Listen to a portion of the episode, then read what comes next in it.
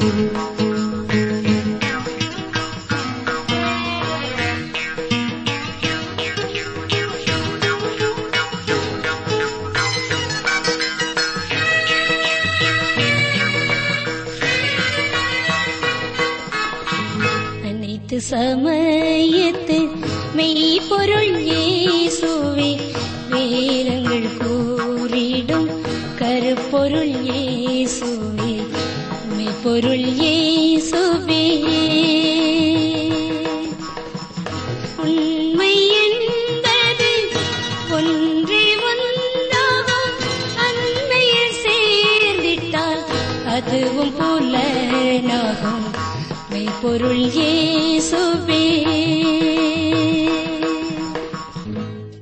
கிறிஸ்துவின் இணையற்ற நாமத்தில் வேத ஆராய்ச்சி அன்பர்களை வாழ்த்துகிறோம்.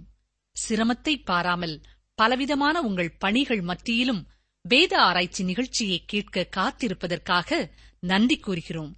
இந்நிகழ்ச்சி மூலம் நீங்கள் பயன்பெற்று வருகிறதற்காக தேவனை துதிக்கிறோம். தொடர்ந்து நிகழ்ச்சிகளை கேளுங்கள்.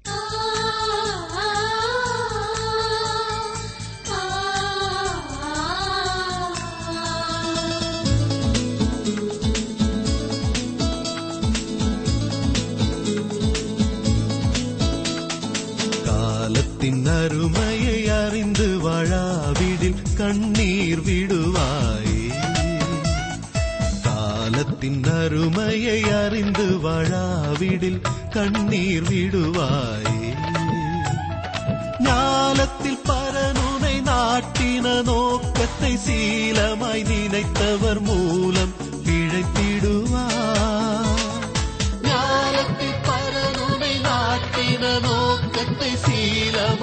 நினைத்தவர் மூலம் இழைத்திடுவார் காலத்தின் அருமையை அறிந்து வாழாவிடில் கண்ணீர்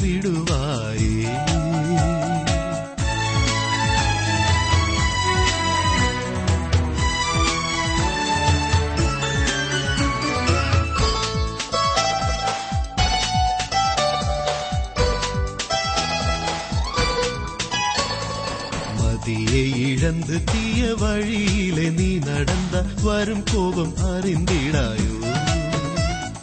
மதியை இழந்து தீய வழியிலே நீ நடந்த வரும் கோபம் அறிந்திடாயோ? கதியாம் லட்சண்ய வாழ்வை கண்டு நீ மகிழ்ந்திட காலம் இதுவே நல்ல காலம் என்றறியாயோ? கதியாம் லட்சண்ய வாழ்வை கண்டு நீ மகிழ்ந்திட காலம் இதுவே நல்ல காலம் என்றறியாயோ? காலத்தின் அருமையை அறிந்து வாழாவிடில் கண்ணீர் விடுவாய்?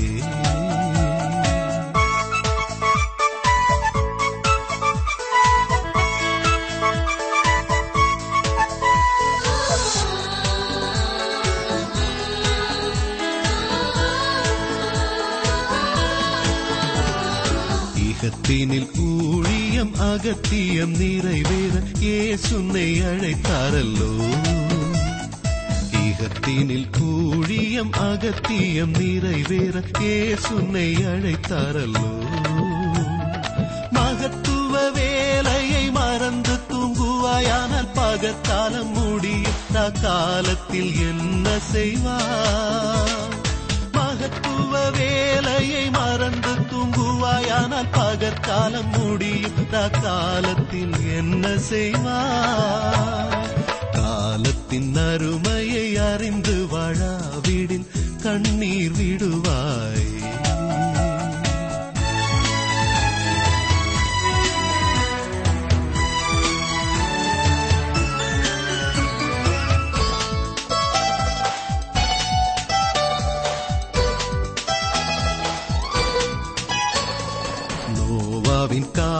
காலத்தில் நூற்றி இருபதாண்டு நோக்கி பின்னழித்தாரன்றோ நோவாவின் காலத்தில் நூற்றி இருபதாண்டு நோக்கி பின்னழித்தாரன்றோ ஆவாத கிருபையால் தாங்கி உனக்களித்த தவணையின் காலம்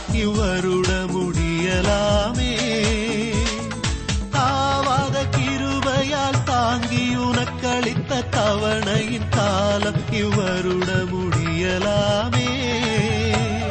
காலத்தின் அருமையை அறிந்து வாழாவிடில்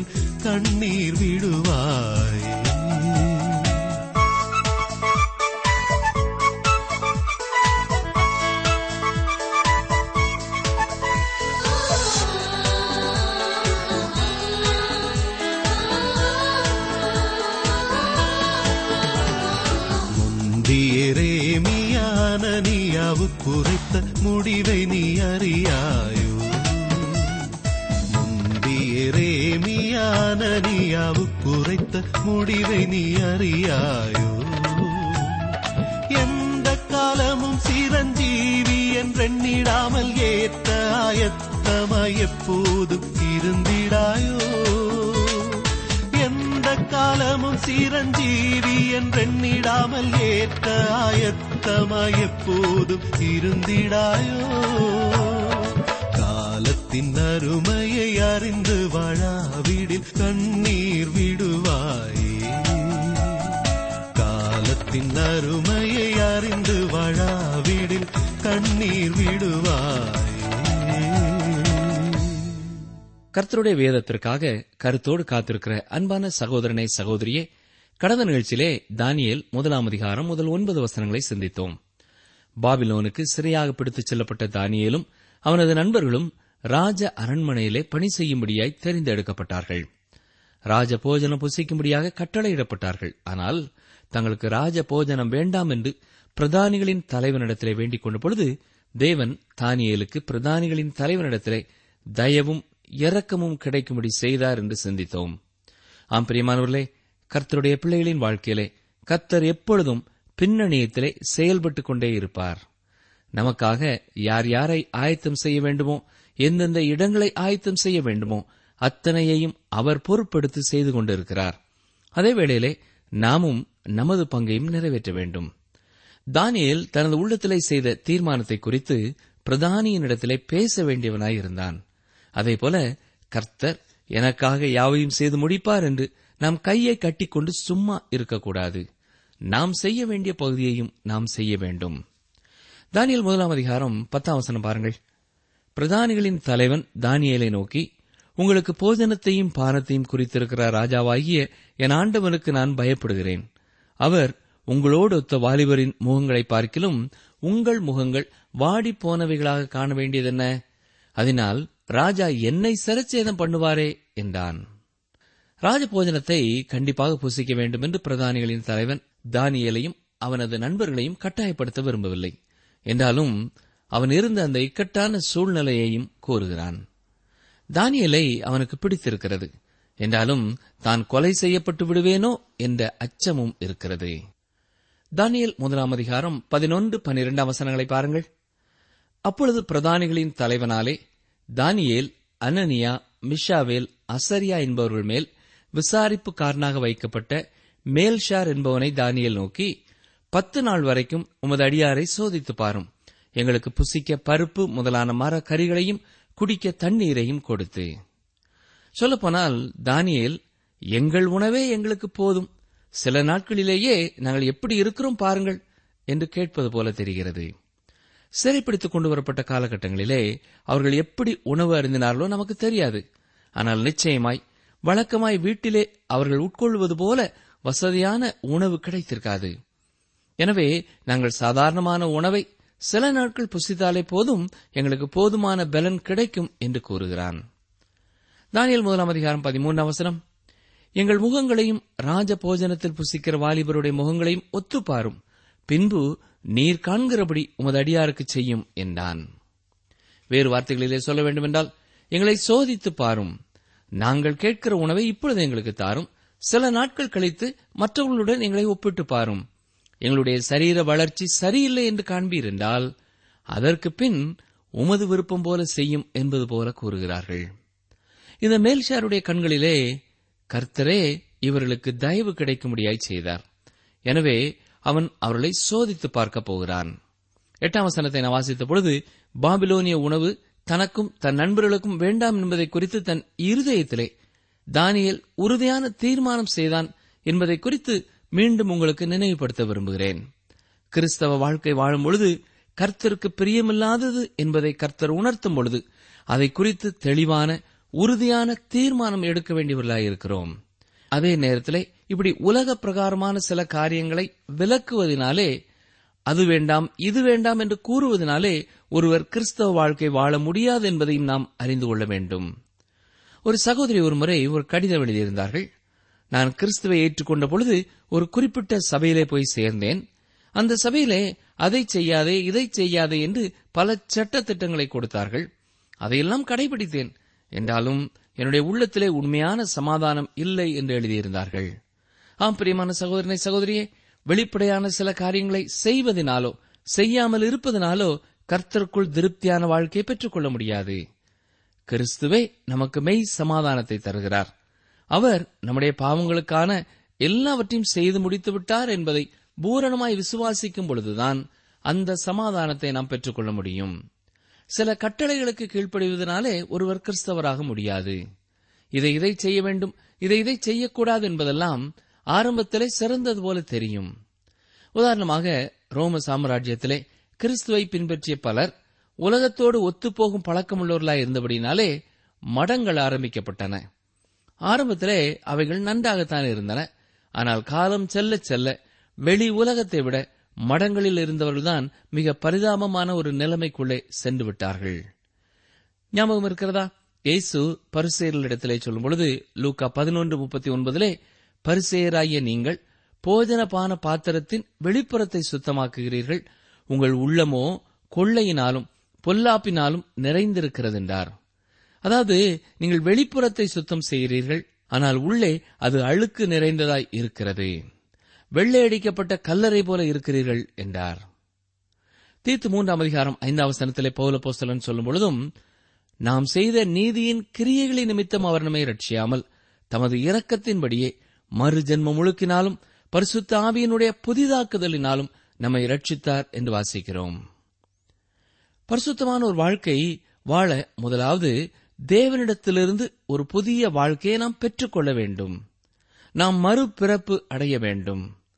தானியலுடைய வாழ்க்கையிலே தானியேல் தான் செய்யப் போகும் காரியத்தை குறித்து தனது இருதயத்திலே தீர்மானம் செய்து கொண்டான். ஆம் எல்லாமே இருதயத்திலிருந்து ஆரம்பமாகிறது. நாம் கூட உணர்ச்சி வசப்பட்டு காரியங்களை செய்கிறவர்களாயிராமல் உள்ளத்தின் ஆழத்திலிருந்து தெளிவான தீர்மானங்களை செய்து செயல்படுகிறவர்களாய் காணப்பட வேண்டும். நாம் வாழும் இந்த உலகத்திலே நாம் சிறை கைதிகளைப் போலத்தான் இருக்கிறோம். இந்த உலகம் எப்பொழுதும் நம்மை கீழ் நோக்கி இழுத்துக் கொண்டு இருக்கிறது இந்த உலகத்தை விட்டு வேறு எங்கேயும் நாம் குதித்து தாண்டி செல்ல முடியாது. ஆண்டவராய் இயேசு கிறிஸ்து மிக தெளிவாக சொன்னார். நாம் இந்த உலகத்தில் இருந்தாலும் இந்த உலகத்தார் அல்ல என்று கூறினார். இரண்டு எஜமான்களுக்கு ஊழியம் செய்ய முடியாது என்றும் மத்தேயு ஆறு இருபத்தி நாலிலே கூறியிருக்கிறார். அதே வேளையிலே சில சட்ட திட்டங்களை கைக்கொள்வதனாலேயும் நாம் தேவனை பின்பற்ற முடியாது. நம்முடைய இருதயத்திலே ஒரு தெளிவான நோக்கம் இருக்க வேண்டும். நம்முடைய சரீரத்திலே நாம் உடுத்துவதையும் உட்கொள்வதையும் விட உள்ளத்தின் ஆழத்திலிருந்து புறப்பட்டு வருகிறவைகள் முக்கியமானவைகள். தேவனுடைய கட்டளைகளுக்கு கீழ்ப்படிய வேண்டும் என்ற ஆசை தானியலின் இருதயத்திலிருந்து வந்தது. அதுதான் தானியலின் சாட்சி. எத்தனையோ வேத வசனங்களை அறிந்திருக்கிற அருமையான சகோதரனை சகோதரியே. இந்த உலகத்திலே கர்த்தரின் பிள்ளைகளாய் கர்த்தருக்கு சாட்சிகளாய் கிறிஸ்துவை உலகத்திலே பிரதிபலிக்கிறவர்களாக அப்படிப்பட்ட காரியங்களை மட்டும் செய்ய வேண்டும் என்ற உறுதியான எண்ணம் நம்முடைய உள்ளங்களின் ஆழத்திலிருந்து எழும்பட்டும். தானியல் முதலாம் அதிகாரம் பதினாலாம் வசனம். அவன் இந்த காரியத்திலே அவர்களுக்கு செவி கொடுத்து பத்து நாளளவும் அவர்களை சோதித்து பார்த்தான். இந்த மேல்ஷார் பாபிலோனிலே வளர்ந்தவன் தானியலுடைய ஆலோசனை பின்பற்ற மனமற்றவனாகவே தானியலுக்கு அனுமதி கொடுத்தான் என்று கூறலாம்.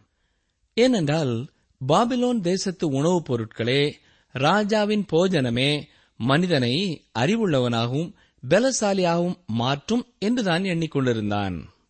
அவன் தானியலை சிறிதளவு நேசித்தபடியினாலே பத்து நாள் அளவும் சோதித்து பார்க்க சம்மதித்தான். தானியல் முதலாம் அதிகாரம் பதினைந்தாம் வசனம். பத்து நாள் சென்ற பின்பு ராஜ போஜனத்தை புசித்த எல்லா வாலிபரை பார்க்கிலும் அவர்கள் முகம் களையுள்ளதாயும் சரீரம் புஷ்டி உள்ளதாயும் காணப்பட்டது. தானியல் தெரிந்து கொண்ட உணவு அவர்களுக்காக செயல்பட்டது. இது நமக்கு ஒரு சத்தியத்தை கற்றுக் கொடுக்கிறது. தேவன் தம்முடைய ஜனங்களாகிய இஸ்ரவேல் புத்திரர் அவர்களை சுற்றிலும் இருந்த ஜனங்களை விட வித்தியாசமானவர்களாய் இருக்க வேண்டும் என்று விரும்பினார். ஆனால் அந்த வித்தியாசத்தை காட்டுவதற்காக அவருடைய உணவு பழக்க வழக்கங்கள் வித்தியாசமாக இருக்க வேண்டும் என்று கூறவில்லை. அவருடைய உணவு பழக்க வழக்கங்களிலே சுகாதாரம் இருக்கும்படியாய் கர்த்தர் அவ்வாறு கூறியிருந்தார். லேவியராம புத்தகத்திலே கூறியிருக்கிற உணவு வகைகளை நாம் தெரிவு செய்யும் பொழுது நிச்சயமாக பல வியாதி பலவீனங்களுக்கு விலக்கி காக்கப்படுவோம். நாம் நியாயப்பிரமாணத்தின் கீழ் இல்லை. எதையும் நாம் உட்கொள்ள முடியும். ஆனால் சரீர சுகம் தொடர்பாக நாம் சிந்திப்போம் என்றால் நம்முடைய உணவு பழக்க வழக்கங்களிலே கவனமாக இருப்போம் என்றால் இன்று நம்மிலே காணப்படுகிற பல வியாதிகள் நமக்கு இருக்காது. உதாரணமாக பந்தி இறைச்சியை தேவன் இஸ்ரேல் ஜனங்கள் புசிக்க கூடாது என்று கூறினார். சுகாதாரப்படியும் அது சரியானதாகவே இருக்கிறது. தானியல் முதலாம் அதிகாரம் பதினாறு பதினேழாம் வசனங்கள். ஆகையால் மேல்ஷார் அவர்கள் புசிக்க கட்டளையான போஜனத்தையும் அவர்கள் குடிக்க கட்டளையான திராட்சரசத்தையும் நீக்கி வைத்து அவர்களுக்கு பருப்பு முதலானவைகளை கொடுத்தான். இந்த நாலு வாலிபருக்கும் தேவன் சகல எழுத்திலும் ஞானத்திலும் அறிவையும் சாமர்த்தியத்தையும் கொடுத்தார். தானியலை சகல தரிசனங்களையும் சொப்பனங்களையும் அறியத்தக்க அறிவுள்ளவனாக்கினார். கர்த்தர் சாலமோனை ஆசிர்வதித்தது போல வெளிநாட்டிலே அரண்மனையிலே வாழ்ந்த இந்த இளைஞர்களையும் ஆசிர்வதித்திருக்கிறார். இரண்டு உலக பிரசித்தி பெற்ற சாம்ராஜ்யங்களின் பிரதம அமைச்சராய் தானியல் செயல்பட போகிறார். கவனித்தீர்களா? தானியலை சகல தரிசனங்களையும் சொப்பனங்களையும் அறியத்தக்க அறிவுள்ளவனாக்கினார் என்று வாசிக்கிறோம். சொப்பனங்கள் மூலமாகவும் தரிசனங்கள் மூலமாகவும் தேவன் வெளிப்படுத்தும் காலங்களிலே தானியேல் வாழ்ந்து வந்தான். ஆனால் இந்நாட்களிலே கர்த்தர் தம்முடைய எழுதப்பட்ட வார்த்தையின் மூலமாகவே நம்மோடு பேசுகிறவராயிருக்கிறார். பலருடைய வாழ்க்கையிலே கர்த்தருடைய வசனங்களை குறித்து கருத்தாய் படிப்பதை விட சொப்பனம் காண்பது எளிதானதாக இருக்கிறது. வேதாம கல்லூரிகளிலேயும் கூட தேர்விற்கு முந்தின நாள் உட்கார்ந்து கருத்தாய் படிக்க வேண்டியவர்கள் பரீட்சைக்காய் ஜெபித்துக் கொண்டே இருக்கிறவர்களாயும் இருக்கிறார்கள். ஆனால் அதில் பயனில்லை ஒரு வாலிபன் நான் தேர்வுக்கு முந்தின நாள் வேதாமத்தை தலையணைக்கு அடியிலே வைத்து படுத்துக் கொள்வேன் என்று கூறினான். அருமையானவர்களே கருத்தாய் படிக்காமல் இஸ்ரவேல் யூதா ஜனங்களை யார் யார் என்னென்ன காலகட்டங்களிலே ஆட்சி செய்தார்கள் என்பது தானாக வேத புத்தகத்திலிருந்து தலைக்குள்ளே கடந்து வர முடியுமா? முடியாது.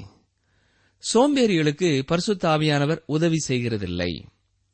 கர்த்தருடைய வார்த்தையை கருத்தோடு படிப்பவர்களுக்கு அவர் உதவி செய்கிறார். அவர்களோடு கூட இந்த வார்த்தையின் மூலமாய் இன்றைக்கும் பேசுகிறார். என்றாலும் தானியலின் காலத்திலே கர்த்தர் தானியலோடு பேசுகிறார். ஏனென்றால் வேத புத்தகத்தில் உள்ள ஒரு புத்தகத்தை தானியல் எழுத வேண்டும். தானியல் தீர்க்கதரிசின் புத்தகத்தை குறித்து பலவிதமான கருத்து வேறுபாடுகள் இருந்தாலும் தானியேலின் காலகட்டத்திலே. தானியேலே இதை எழுதினாரே ஒழிய தானியல் இந்த உலகத்தை விட்டு கடந்து சென்ற பிறகு முன்னூறு நானூறு ஆண்டுகள் கழித்து யாரும் இதை எழுதவில்லை. தானியல் முதலாம் அதிகாரம் பதினெட்டாம் வசனம்.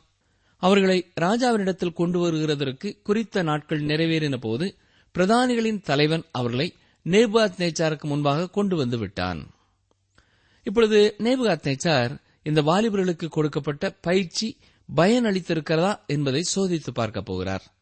கடந்த காலங்களிலே பொது உடைமை கொள்கைக்காரர்கள் மக்கள் மனதை மாற்றுவதற்காக கொடூரமான முறைகளை கையாண்டார்கள். அப்பொழுது அவர்கள் அடிபணிந்தார்கள். ஏனென்றால் ஒரு மனிதனால் ஒரு குறிப்பிட்ட அளவுதான் தாக்கு பிடிக்க முடியும். ஆனால் இந்த நேபுகாத் நேச்சர் இந்த இனிமையான முறையிலே நட்பின் முறையிலே நல்ல உணவை கொடுத்து நல்ல அறிவை கொடுத்து தனது ராஜ சமூகத்திலே பணிவிடை செய்யத்தக்க இந்த வாலிபர்களை பயிற்றுவிக்கிறான். தானியல் முதலாம் அதிகாரம் பத்தொன்பதாம் வசனம். ராஜா அவர்களோட பேசினான். அவர்கள் எல்லாருக்குள்ளும் தானியேல் அனனியா மிஷாவேல் அசரியா என்பவர்களைப் போல வேறொருவரும் காணப்படவில்லை. ஆகையால் இவர்கள் ராஜ சமூகத்தில் நின்றார்கள். ஆம் ராஜாவாகிய நேபுகாத் நேச்சார் தனிப்பட்ட விதத்திலே தானியலிடத்திலும் மூன்று நண்பர்களிடத்திலும் பேசி பார்த்தார். பல கேள்விகளை கேட்டிருந்திருப்பார். அவருடைய பதில் அவரை ஆச்சரியத்தில் மூழ்கச் செய்திருக்கும். மற்றவர்களை பார்க்கிலும் இவர்களை எல்லா வகையிலும் சிறந்தவர்களாய் கண்டார். எனவே ராஜ்யத்திலே சிறந்த பொறுப்புகளை அவர்களுக்கு கொடுத்தார். தானியல் முதலாம் அதிகாரம் இருபதாம் வசனம். ஞானத்துக்கும் புத்திக்கும் அடுத்த எந்த விஷயத்தில் ராஜா அவர்களை கேட்டு விசாரித்தானோ அதிலே தன் ராஜ்யம் எங்கும் உள்ள சகல சாஸ்திரிகளிலும் ஜோசியரிலும் அவர்களை பத்து மடங்கு சமர்த்தராக கண்டான். நிகழ்ச்சியை கேட்டுக்கொண்டிருக்கிற எனக்கு அருமையான சகோதரனை சகோதரியே சிறையிருப்பை போன்ற ஒரு சூழ்நிலையிலே ஆண்டவர் உங்களை வைத்திருந்தாலும் அதன் மத்தியிலேயும் அவர் உங்களுக்கு விசேஷித்த ஞானத்தையும் பலத்தையும் தைரியத்தையும் கிருபைகளையும் தர முடியும் என்பதை மறந்து போகாதிருங்கள். கர்த்தர் உங்களுக்கு கொடுக்கும் ஒவ்வொரு வாய்ப்புகளையும் பயன்படுத்தி வளர்ச்சி அடைவதற்கான வாய்ப்புகளை பயன்படுத்திக் கொள்ளுங்கள். கர்த்தர் உங்களோடு இருப்பதனாலே உங்கள் முயற்சிகள் வீண் போகாது. இங்கே தானியேல் எல்லாருக்கும் முன்பாகவும் சிறந்த மனிதனாய் காணப்படுகிறான். தானியல் முதலாம் அதிகாரம் இருபத்தி ஓராம் வசனம். கோரேஸ் ராஜ்யபாரம் பண்ணும் முதலாம் வருஷம் மட்டும் தானியேல் அங்கே இருந்தான். இந்த வசனத்தின் மூலமாக தானியலின் வாழ்நாட்களை குறித்து நாம் அறிந்து கொள்கிறோம். சுமார் பதினேழு வயதிலே பாபிலோனுக்கு வந்த தானியல் எழுபது வயதாக இருக்கும் பொழுது பாபிலோனிலே மறித்தான் கோரேஸ் ராஜாவின் காலத்திலேதான் ஜனங்கள் இஸ்ரவேலுக்கு திரும்பிச் சென்றார்கள். ஆனால் அவ்வாறு அவர்கள் திரும்பிச் செல்லும் முன்னதாக கோரேஸ் அரசனின் முதலாம் ஆண்டிலேயே தானியல் மறித்திருக்க வேண்டும். ஆனால் தானியலின் மரணத்தை குறித்த எந்த விபரமும் நமக்கு கொடுக்கப்படவில்லை. இப்பொழுது தானியல் இரண்டாம் அதிகாரத்துக்குள்ளே பிரவேசிப்போம். இந்த இரண்டாம் அதிகாரத்திலே நேபுகாத் நேச்சார் கண்ட கனவை குறித்தும் அதற்கு தானியல் கொடுத்த விளக்கத்தை குறித்தும் பார்க்கிறோம். இப்பொழுது கர்த்தருடைய வசனத்திலே மிக முக்கியமான ஒரு பகுதிக்குள்ளே இருக்கிறோம். தீர்க்க தரிசனம் என்பதை குறித்து சிந்திக்கும் பொழுது இதுவும் ஒரு முக்கியமான செய்தி. தானியல் தீர்க்க தரிசன புத்தகத்திலே இரண்டாம் அதிகாரத்திலே பல்வேறு உலோகங்களால் ஆன ஒரு சிலையை குறித்து வாசிக்கிறோம். ஏழாவது அதிகாரத்திலே நான்கு மிருகங்களை குறித்து பார்க்கிறோம். ஒன்பதாவது அதிகாரத்திலே தானியல் கூறும் எழுபது வாரங்களை குறித்து படிக்கிறோம். வேதத்தின் ஊடே காணப்படுகின்ற தீர்க்க தரிசனங்களிலே இவை எல்லாமே முக்கியமான பகுதிகளாகும். ஒலிவமலை பிரசங்கத்திலே ஆண்டவராய் இயேசு கிறிஸ்து கூறிய செய்தியின் பின்னணியம் தானியலின் புத்தகம்தான். இயேசுவின் சீஷர்கள் அவரிடத்திலே கேட்டார்கள் இந்த காரியங்கள் எல்லாம் எப்பொழுது நடக்கும் என்று கேட்டார்கள். இவைகள் எல்லாம் நடப்பதற்கும் உலகத்தின் முடிவிற்கும் எது அடையாளம் என்றார்கள். அவர் என்ன சொன்னார் தெரியுமா? மத்திய இருபத்தி நாலாம் அதிகாரம் பதினைந்தாம் வசனத்திலே இயேசு கூறும் பொழுது பாழாக்குகிற அருவறுப்பை குறித்து தானியல் தீர்க்கதரிசி சொல்லி இருக்கிறாராமே வாசிக்கிறவன் சிந்திக்க கடவன். நீங்கள் அதை பரிசுத்த ஸ்தலத்திலே நிற்க காணும்போது யூதையாவில் இருக்கிறவர்களை மலைகளுக்கு ஓடிப்போக கடவர்கள் என்று கூறினார். இன்றைக்கு அநேகருடைய கேள்வி என்ன? இந்த உலகம் எதை நோக்கி போய்க் கொண்டிருக்கிறது? ஒவ்வொரு காரியங்களும் எப்படி நடைபெறப் போகிறது? எங்கு பார்த்தாலும் பிரச்சனைகளாகவே இருக்கின்றன என்று கேட்கிறார்கள். தேவனை அறியாதவர்கள் உலகத்தை ஆளும் பொறுப்புகளிலிருந்து தள்ளி வைக்கப்பட போகிறார்கள். இதன் ஆரம்பத்தை தானியலின் புஸ்தகத்திலே நாம் பார்க்கிறோம். உலகத்தின் முடிவிலேயும் இதே காரியம் நடைபெறும். என்றாலும் கிறிஸ்துவின் சபையாகிய திருச்சபை உலகத்திலிருந்து எடுத்துக் கொள்ளப்படும். சபை எடுத்துக் கொள்ளப்பட்ட பின்னர் கிறிஸ்து இந்த உலகத்திலே வந்து ஆட்சி செய்வார். இந்த தீர்க்க தரிசன புத்தகத்தை நாம் புரிந்து கொள்வதனாலே மற்ற தீர்க்க தரிசன புத்தகங்களை புரிந்து கொள்ள இது உதவி செய்கிறதா இருக்கிறது.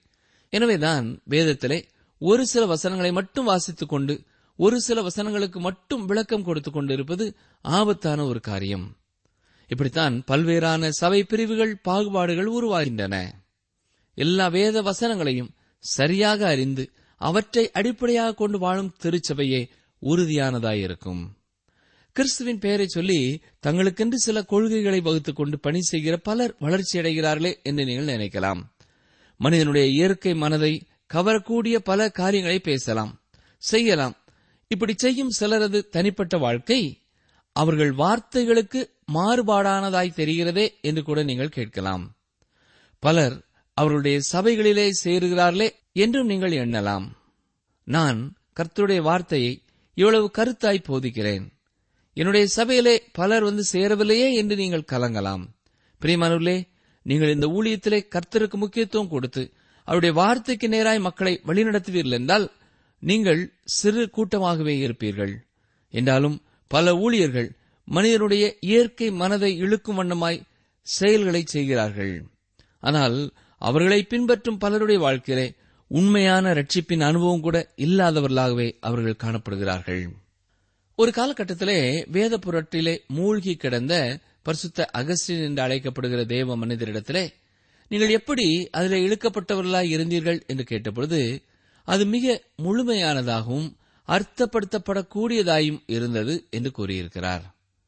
நேரடியாக சத்தியத்தை சத்தியம் என்று போதியாமல் மனோ தத்துவ முறையிலே சத்தியத்தை போதிக்க முயற்சிக்கிறவர்கள் ஆபத்தான பணி செய்கிறார்கள். வசனங்களுக்கு நேராய் வழிநடத்தப்படுகிறவர்களே வாழ்க்கையின் எல்லா சூழ்நிலைகளிலேயும் உறுதியாக கண்மலையாகிய கிறிஸ்துவிலே நிலைத்து நிற்பார்கள். பிளேட்டோவும் இதை கூறினார்.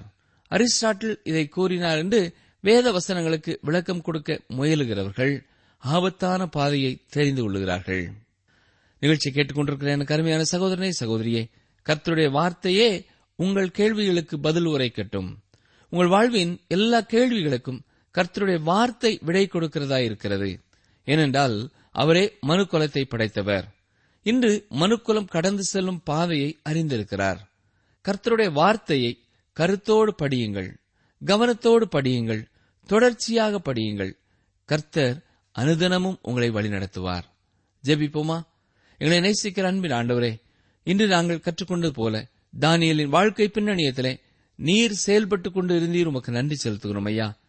எடுத்த தீர்மானத்திலே உறுதியாய் இருக்கும் கிருபையை தந்தீர் உமக்கு ஸ்தோத்திரம்.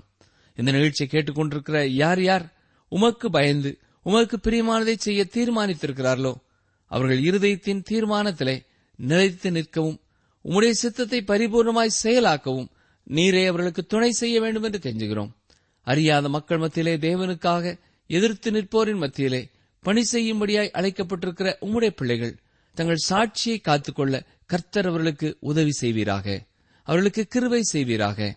தேவையான ஞானத்தை தாரும். வாழ்க்கையின் எந்த சூழ்நிலையிலேயும் உம்மை உறுதியாய் பற்றி கொண்ட மனதை உடையவர்களாக வாழ நீரே அருள் புரியும். உம்முடைய சித்தத்தை செய்ய உம்முடைய வசனங்களையே அவர்கள் நோக்கி பார்க்க கிருவை தாரும்.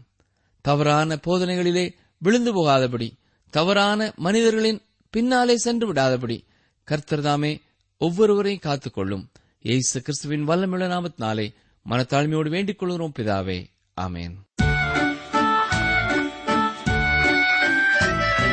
பிரியமானவர்களே கேட்கும் செய்திகளை கூடும் கூட்டங்களை திருமறையின் வெளிச்சத்தில் சீர்தூக்கி பாருங்கள்.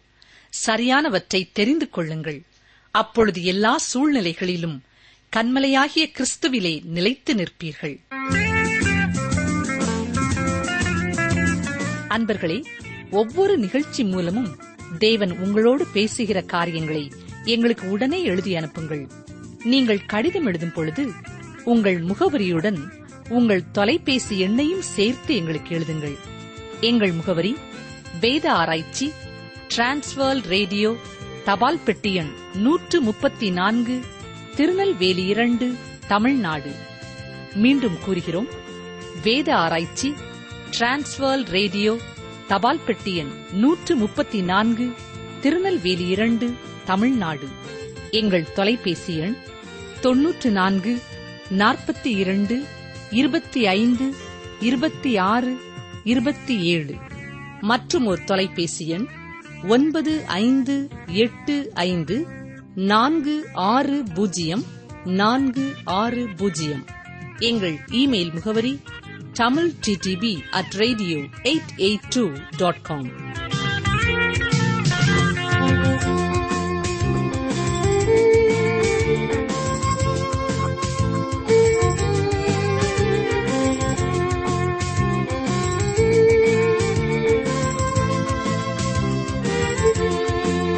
சொற்களின் மிகுதியில் பாவம் இல்லாமற் போகாது. தன் உதடுகளை அடக்குகிறவனோ புத்திமான். நீதிமொழிகள் பத்து பத்தொன்பது. சொற்களின் மிகுதியில் பாவம் இல்லாமற் போகாது.